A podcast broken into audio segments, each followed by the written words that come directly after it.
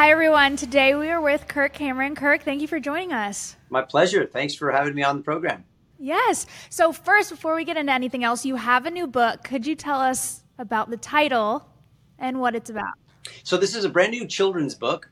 Uh, some some may remember that I've been traveling around the country reading kids' books of Christian virtue in public libraries and uh, been met with a little bit of controversy and protests, which is crazy because my books are just about love and kindness and goodness, humility.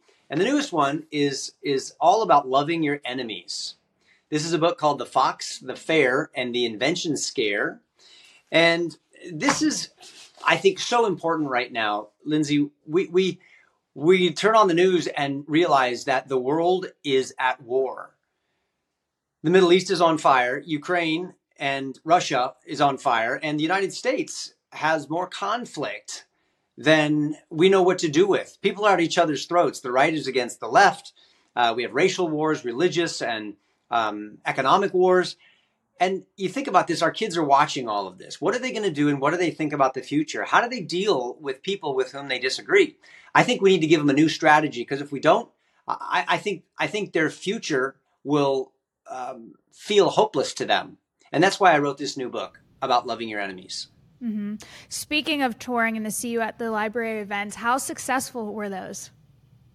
So the See You at the Library events were really successful. We had, uh, for those of you who aren't familiar with it, uh, we we had over 300 public libraries adopted by citizens all throughout 46 different states, including Alaska. And you guys did so much work uh, where you are. I think uh, 15 libraries or so were connected with your efforts. And these are parents and grandparents reading stories of virtue and good conservative values to their kids and grandkids in the communities.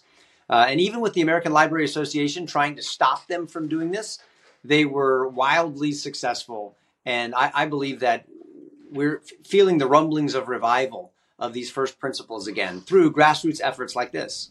Mm-hmm. The See You at the Library event that we attended, we got there probably about four hours before the start of the event. Not when you arrived, but the start of the event, and the line was already wrapped multiple times around the building in Texas heat. So from our perspective, it was a great, a great turn of events too. Um, going back a little bit, how did you find the Lord throughout Hollywood? You know, I was 17 years old, right in the middle of growing pains.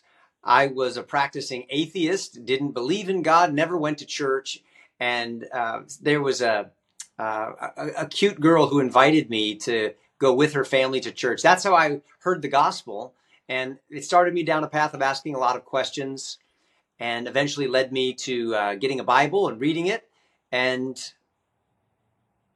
became persuaded through a lot of arguments and evidence that Jesus really is who he claimed to be.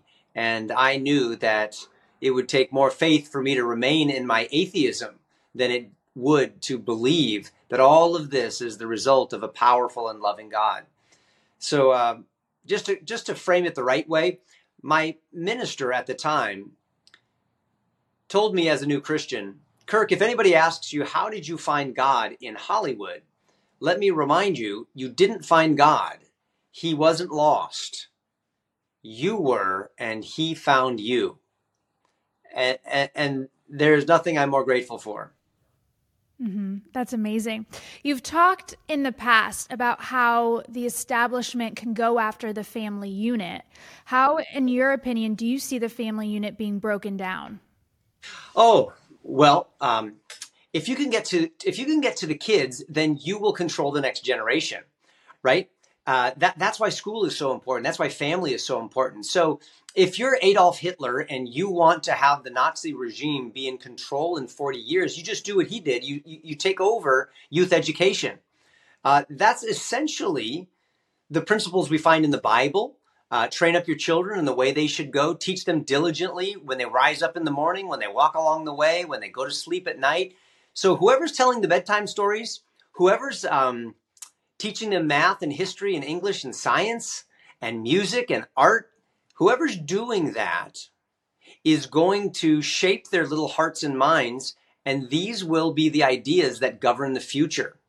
Um, that's what public, public education has been about. And what we need to do is we need to stop outsourcing our parenting and education to a government that is fundamentally now wanting to undermine American principles and turn us into uh, a socialist Marxist country uh, or worse. And so, what you're doing is so important. That's why I'm reading uh, and writing books for children like this one. Uh, if people want to get a hold of, of, my book, you can get it for free for your kids or grandkids.